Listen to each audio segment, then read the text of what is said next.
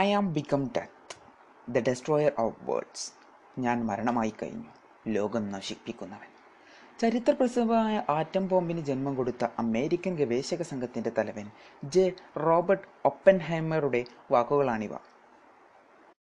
താൻ നേതൃത്വം നൽകിയ ഒരു കണ്ടുപിടുത്തത്തെ ഈ വിധം തള്ളിപ്പറയാൻ അദ്ദേഹത്തെ പ്രേരിപ്പിച്ച വികാരം ആറ്റം ബോംബിന്റെ അതിമാരകമായ വിനാശക ശക്തി തന്നെയായിരുന്നു. ആയിരത്തി തൊള്ളായിരത്തി നാൽപ്പത്തി അഞ്ച് ആഗസ്റ്റ് ആറ് ഒമ്പത് തീയതികളിൽ ജപ്പാനിലെ ഹിരോഷിമയിലും നാഗസാക്കിയിലും വീണ ആറ്റം ബോംബുകൾ കൊന്നൊടുക്കിയ ലക്ഷക്കണക്കിന് ജനങ്ങളും അവരുടെ മക്കളും ഈ വിനാശ കണ്ടുപിടുത്തത്തിന്റെ ആദ്യത്തെയും അവസാനത്തെയും ഇരകളായി. രണ്ടാം ലോകയുദ്ധത്തിന്റെ തുടക്കത്തിൽ ആയിരത്തി തൊള്ളായിരത്തി മുപ്പത്തിയൊമ്പത് ആഗസ്റ്റ് രണ്ടിന് പ്രസിദ്ധ ശാസ്ത്രജ്ഞനായ Albert Einstein American president Franklin D റൂൾസ്വെൽസിന് അയച്ച ഒരു എയ്റ്റിൽ നിന്നാണ് ആറ്റം ബോംബിന്റെ ഗവേഷണത്തിന്റെ തുടക്കം കുറിച്ചത്.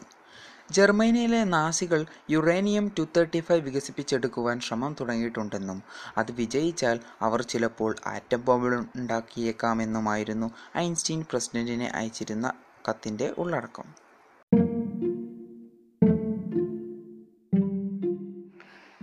ഈ എഴുത്ത് ഏറെ ഗൗരവത്തോടെ സ്വീകരിച്ച അമേരിക്കൻ സർക്കാർ മാൻഹട്ടൻ പ്രൊജക്റ്റിന് രൂപം കൊടുത്തു.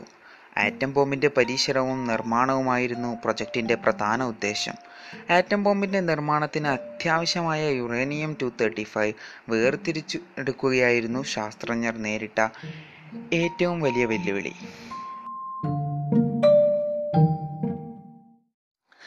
അക്കാലത്ത് തന്നെ യുറേനിയം ടു തേർട്ടി ഫൈവ് വേർതിരിച്ചെടുക്കാനായിരുന്നെങ്കിലും അത് ഫൈവ് ഹൺഡ്രഡ് ഈസ്റ്റ് വൺ എന്ന റേഷ്യോയിലായിരുന്നു. അതായത് യുറേനിയം അയിരിൽ നിന്നും ശുദ്ധയേറിയ യുറേനിയം കിട്ടാനുള്ള സാധ്യത നയന്റി നയൻ പെർസെന്റേജിൽ കുറവ് മാത്രം. യുറേനിയത്തിന്റെ സംസ്കരണം ത്വരിതപ്പെടുത്താൻ കൊളംബിയ സർവകലാശാലയിലെ ഹറോൾഡ് സി. യുറേയും കാലിഫോർണിയ സർവകലാശാലയിലെ ഏണസ്റ്റ് ഒ. ലോറൻസും പുതിയ രീതികൾ കണ്ടുപിടിച്ചതോടെ ഈ പ്രശ്നം പരിഹരിക്കപ്പെട്ടു.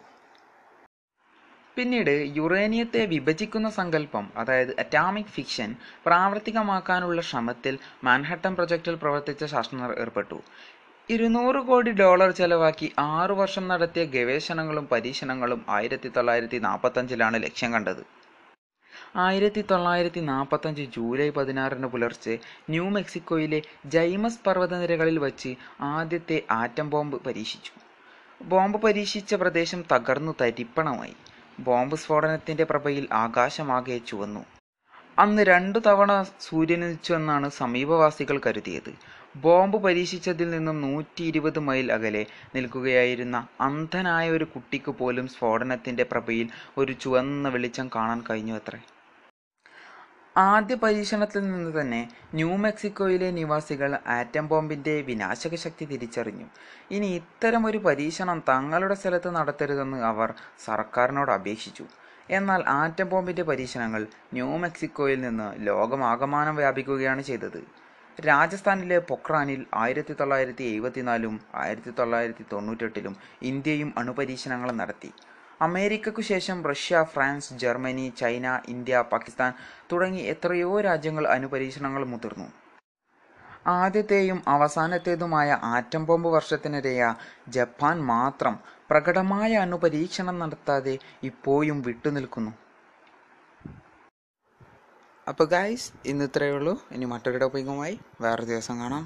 Do subscribe and enable bell icon